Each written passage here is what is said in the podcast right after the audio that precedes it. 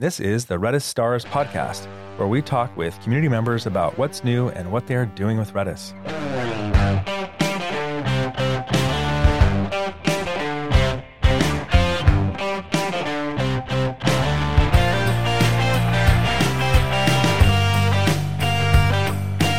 Hello, I'm Dave Nielsen, head of community and ecosystem programs at Redis Labs, and this is the Redis Stars podcast, where we talk with community members about what's new and what they are doing with Redis. This week, we have Dmitry Polyakovsky, a senior software engineer at Oracle Cloud and organizer of the Seattle Redis Meetup. Welcome, Dmitry. Thank you for joining me. How are you holding up? Thank you for having me, Dave. I'm doing all right. I live in Seattle, and we've had about three months of coronavirus here. So I've been working from home and venturing out only occasionally to, to go grocery shopping. Right on. So, what are you doing to make life interesting at home? Are you holed up in your room? Where are you right now? Well, right now, actually, we have a backyard shed that's used as my son's music studio, and I'm using it to record this interview. But I've been working from home and just trying to focus on a job. Fortunately, as a software engineer, I can work from home, and eventually things will turn around. I'm confident of that. Yeah, we are fortunate to have jobs hmm. that give us to give us the ability to work from home. And so I was going to talk about how we first met at the Redis Seattle meetup. Yeah, it's been about five years, I think. Yeah. Oh, five years. Wow.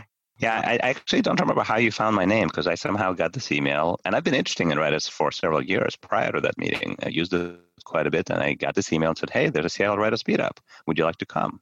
I'm like, "Sounds interesting." yeah, and I think that was one of the first meetups I had done since I had joined Redis Labs, and it was definitely my first one in Seattle. So uh, I can't remember what the topic was. Do you remember?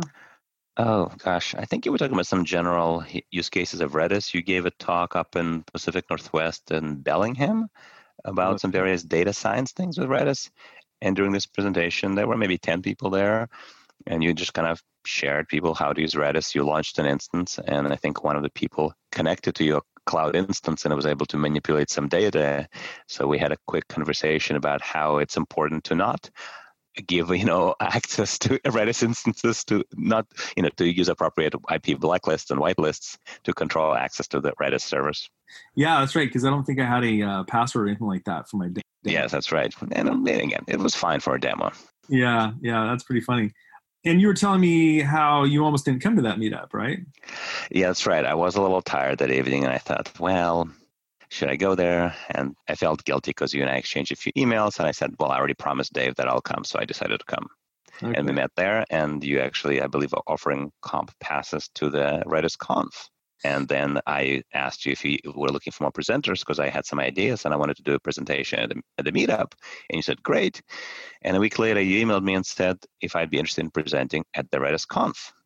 And I, I thought to myself, well, I better get my presentation in order because it's one thing to have some interesting ideas and have in-depth knowledge, but it's another to you know create a concise and effective presentation that will be given to an audience of hundreds and recorded for YouTube. Yeah, I know it goes down permanently on your permanent record. We'll see what great things come out of a little guilt. You know, guilting you to that meetup. Who, who knew? Five years later, That's right. doing a podcast. So, you know, I always like to ask people, how did you first get your start with Redis? Like, how did that come about, and what were you doing? Well, I've used Redis at a variety of purposes. And I just want to say something that while I work at Oracle Cloud, my ideas that I'm presenting here are my own, and I in no way speak officially for the company. But having gotten that out of the way, I've used Redis at a variety of companies. In fact, before Redis even existed at a company I worked for about 12 years ago, one of the engineers there built an in-memory database, and he called it Dictionary Server. And we all were really hardcore SQL guys, and we all thought he was a little crazy, but we were impressed by the speed that this thing offered. And I left that company, and I think eventually that project was shut down. But a few years later, I was working in advertising space, and I heard of this thing called Redis, and it was this really fast in-memory database. And I discovered that Redis actually stands for Remote Dictionary Server, and that name, Dictionary Server, kind of like got me thinking about it. So I used it for a variety of purposes in advertising. We used it as a cache. We used it for a lot of click fraud. Then I started using it at other companies. I used it as a job queue. I used it to, you know, maybe create feature flags to control access to different parts of my website and enable and disable it gradually.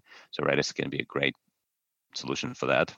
So I mean, I can go talk about various Redis use cases for a long time here. So your first one, you were saying, was, was that the one for click fraud? I, I can't remember in the list. Well, so what that project was is we wanted to ensure that uh, we called it unique visitors, and basically we tracked like we created a unique ID for each visitor to our website, and we want we wanted to show certain ads to them only like infrequently, right?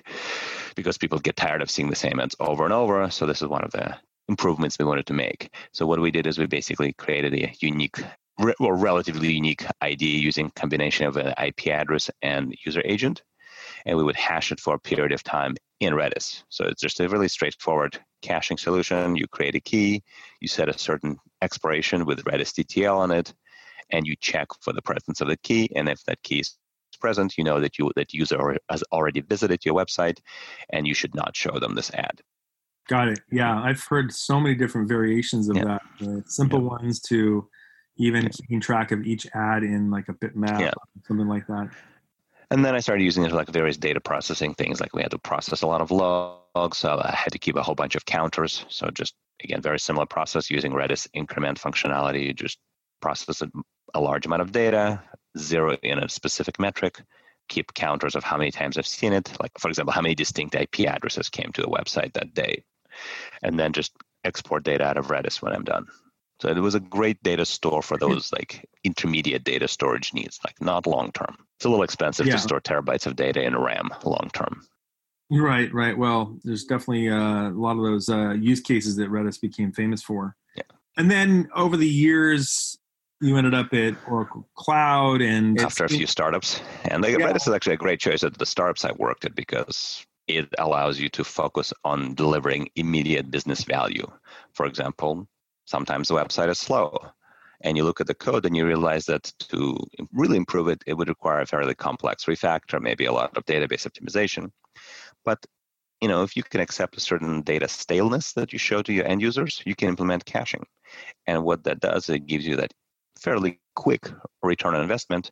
Your customers are happier, and that gives you time to perform more complex data, more complex changes in your code or in your compute infrastructure so but then it, you said they give you a lot of opportunity to learn quickly and grow your experience quickly. Is that what you're saying with the startups? Well yeah startups could be a great environment where you can learn a lot if you can if you if you can just it's, it's kind of like a roller coaster right? You get on it you got to hold on for dear life sometimes but you get to go far. Right that's and right you have a lot of flexibility to try new technologies frequently. You are the person making a decision and sometimes you make mistakes but what I liked about Redis is it was simple to use, and I could use the technology for a variety of purposes as a cache, as a job queue, to store feature flags, to store user sessions, and so on. So, as I said, it allowed me to get things, it gave me, it was the tool to get things done quickly. Right. Yeah. And a lot of people refer to that. In fact, I think you mentioned it before the, we started recording that uh, you considered it sort of a like a Swiss Army knife or something like that. Exactly. I often use that slide in my presentation. And then I usually follow up with just because a Swiss Army knife has a little saw on it doesn't mean you should try to chop down a big tree with that saw. So that's the challenge. I've seen sometimes people try to do maybe too much with Redis. Yeah. So, and yet Redis does continue to add more functionality, at least through the modules. Redis itself seems like it's happy with the 10 different data structures it has well, streams were a really interesting thing that were added in really version five, but modules are definitely very powerful. So I've used the Redis Search module. I tried the Redis JSON module as well, and a few other ones. Right, and then you went from startup to uh, Oracle, which is a big company.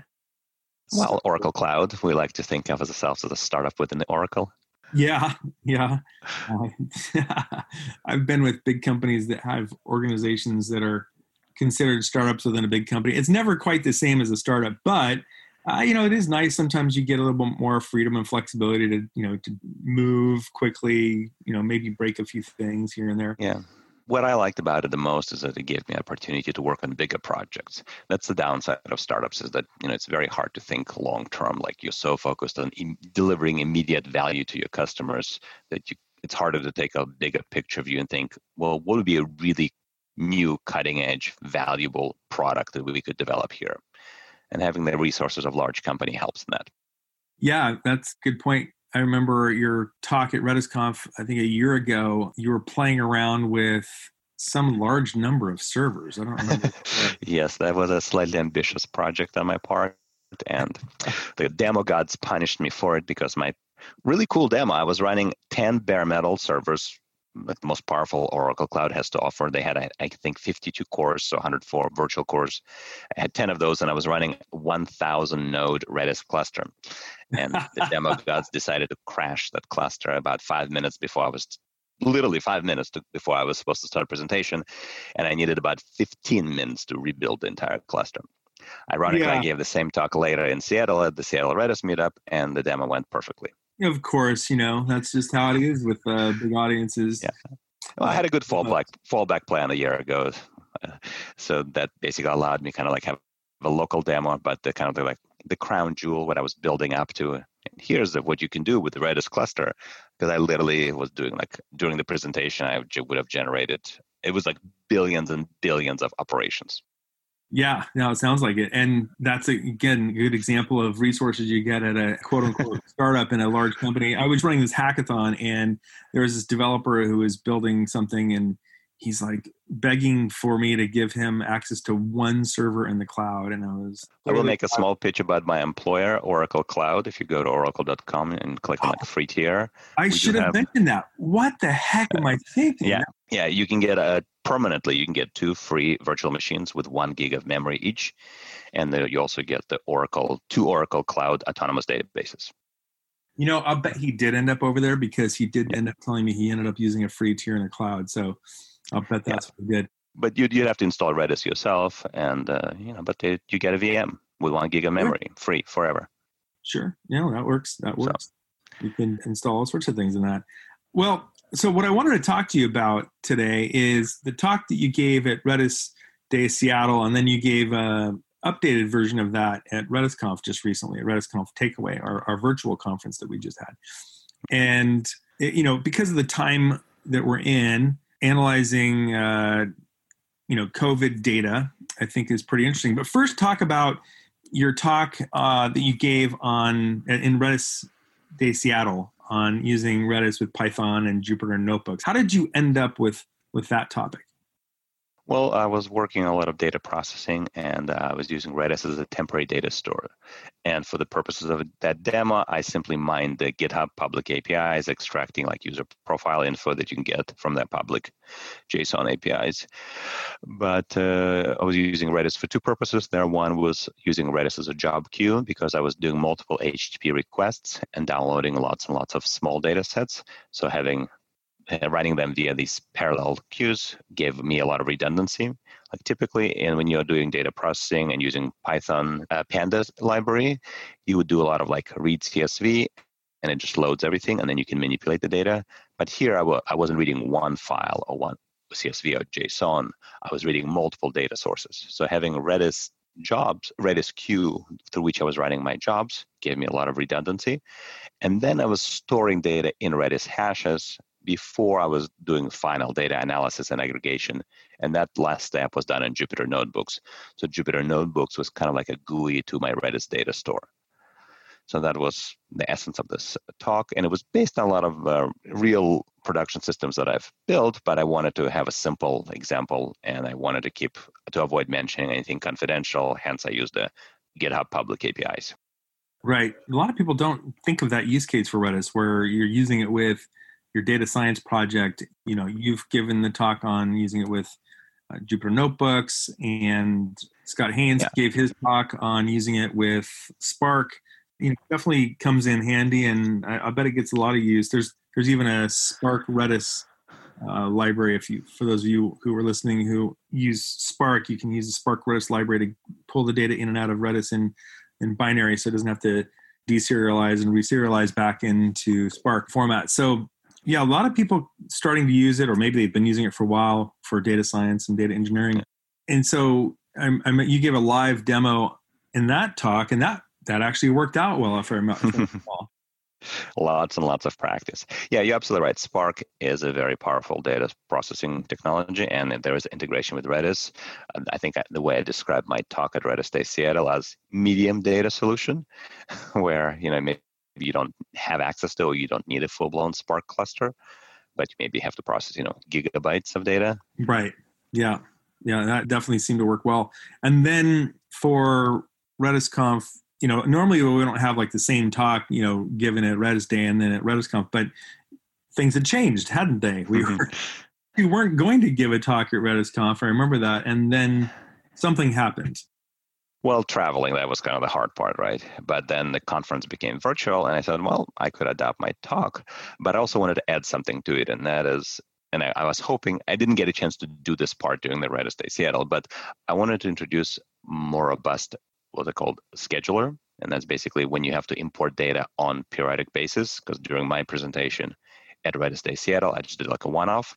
But frequently in data processing or ETL, extract, transform, load pipelines, you import data every hour or every day. And for that, you want a very robust scheduler, and you don't want that to be a single point of failure of your application. And Redis has an interesting, there's an algorithm created by Salvatore called Redlock. You can go on redis.io and read about it. There are certain pros and cons to it. I won't go into the details here, but I was using Redis in my Redis conf presentation. I was using Redis additionally as my scheduler to run a very reliable distributed scheduler. And then I also was using Redis as a job queue, and I was using Redis as a primary database. But the big change that, of course, that I changed my data source. Instead of using GitHub public APIs, I used Johns Hopkins data on COVID 19 infections and deaths. And I have to say that this is the first time I actually work with this was not just data about sales or advertising metrics. This is literally human lives. So this definitely kind of made me think about it differently. But the reason I built that tool that, that I talked about during my presentation is because I actually wanted a dashboard for my own use. Like it was very psychologically difficult to just read all this news a few months ago where there's, you know, more new cases, more people dying. And, you know, I'm a data guy and uh, I wanted to look at data for specific locations and I wanted to look at data, how it changed day by day. For example, I wanted to know how many new people got sick in King County, where Seattle is located, or how many people passed away in Washington state. So Johns Hopkins data was structured in that very nice format, and it was available in CSV download, and it was a very reputable source. So I built a dashboard. It was a weekend personal hackathon project where I was downloading the CSVs, I was processing them, storing data in Redis hashes, and then analyzing it for the presentation in the UI. And I had these charts where I could see how many new people got sick for a specific location. And I used Redis uh, actually in four different ways as a job queue, as a primary database, as a store for distributed lock management. And last, I also added some caching because to read I literally had to read and write thousands and thousands of Redis hashes and their separate Redis keys. So to make that many requests from application to Redis, it got a little slow. So basically, I implemented Redis caching on top of that. Oh, interesting. Yeah. So I was the, the Redis was both the primary database and a cache. And what I did is I simply separated it using different Redis databases. Like zero was cache, you know, one was for storing my jobs, two was for storing my distributed lock management, and three was for actually storing all those individual Redis keys with the data for specific locations. So yeah, it's kind of funny because now that some people are using Redis as a primary database, that data can be quite large, and it can be in a, a data structure or a module that you know has a different querying, you know, on or whatever you want to, you know, configuration, right? Yeah. And so yeah. Like sometimes it actually does make sense to cache data yes. in Redis in Redis. yes. Yeah, this is where the using Redis as a primary database was definitely a little tricky. I had to do a lot of work in my application code and I had to use several libraries because you know things that uh, we take for granted in relational databases, you know, primary foreign key constraints, joins, aggregations. You don't have it in Redis. That's right. That's right. So what did your application do? You built this app and it gave you the ability to, to look at the data but like what exactly were you trying to get out of it well well part of it is i wanted to scratch a technical itch and use redis in a slightly different way than i have done before but part of it is i would i would literally look at this dashboard every day and say well how are we doing in Seattle? So it kind of, you know, I wanted to see a graph, right? Because it's uh, a lot of the graphs that were showing cumulative data, how many total cases. So that graph kept going up and up and up. But I wanted to see the differential, like how many new people got sick that day. Yeah, I was kind of surprised it took the apps, you know, the the official apps so long to have that kind of data. Yeah.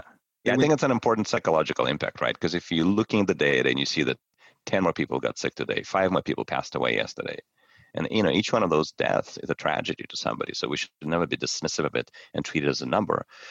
And at the same time, I think just a psych, as I said, psychological impact of seeing this graph that keeps going up and up and up is just it's hard.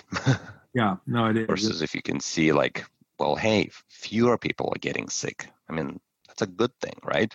Yeah, and by the way, how has it gone in Seattle? Or oh, it's much better. Yeah, and actually, right now there are some other websites out there that are showing this information, so I've been using them instead. Right. But yeah, uh, yeah it's, it's getting better. There's more people on the road. You know, there's more people in some businesses. Stores are reopening. I mean, in the software industry, we we are projected to be working from home through the summer and into the fall. Yeah, so, so that's because we can, right? Well, exactly. Might as exactly, well yeah. uh, avoid exposing yourself, but a lot of people totally. do that. Why uh, take a necessary risk, right? Yeah, I wonder if there would be a how many collaborative efforts.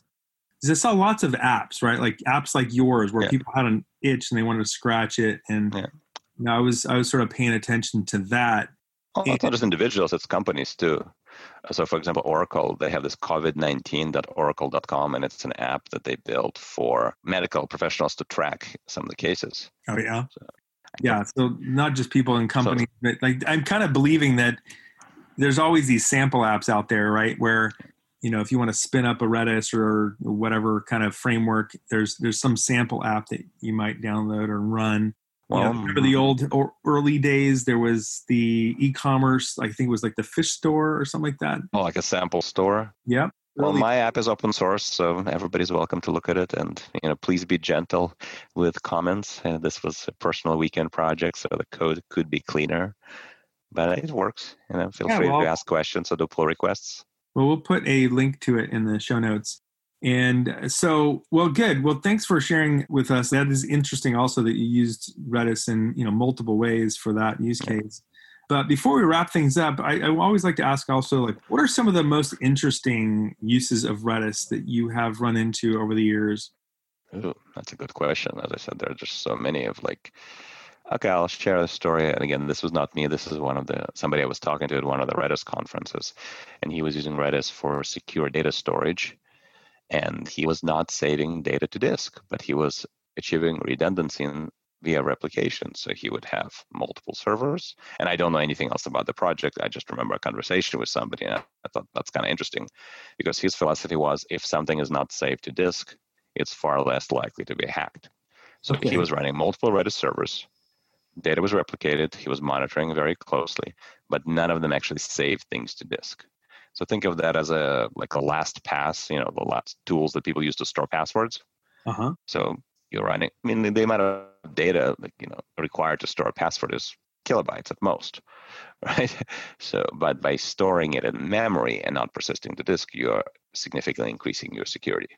That's so I thought that was it. I thought yeah. that was interesting.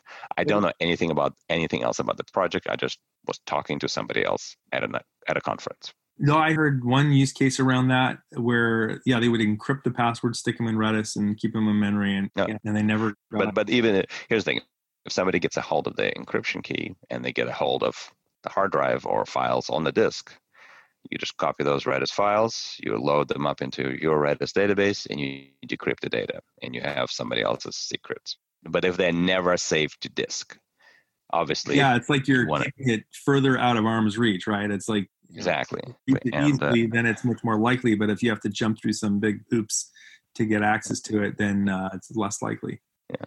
And normally, I prefer to use you know I prefer to snapshot data to disk because this way is if if Redis crashes and it restarts and reloads the data into RAM, it's available. Like if I have a cache or a job queue or whatever. But this was slightly different. Yeah, that's interesting. Well, very good. And I know that you have also been involved with some projects with microservices. Are you are yeah. you still doing that, or are you working on anything today? Well, I have this. I have my day job where I'm writing software, but yeah, I've used microservices and large applications. So it depends which one is the right pattern for what problem.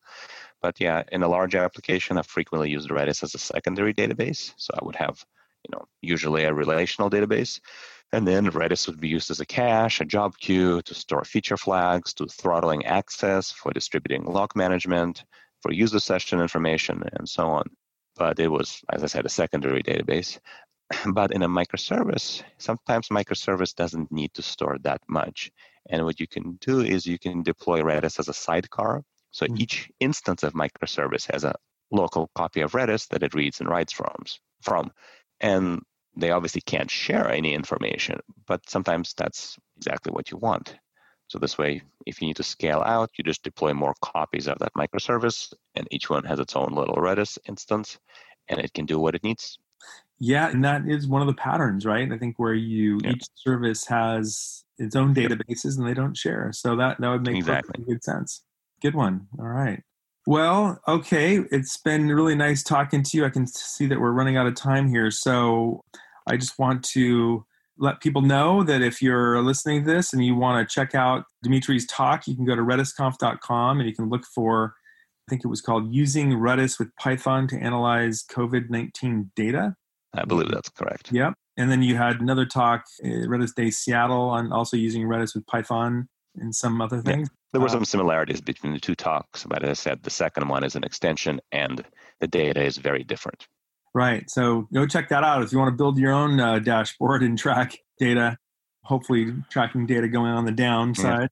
Yeah. And then I'll put also in the in the show notes your Twitter handle, your blog, link to the meetup, and maybe uh, how where they can get that free cloud tier at Oracle.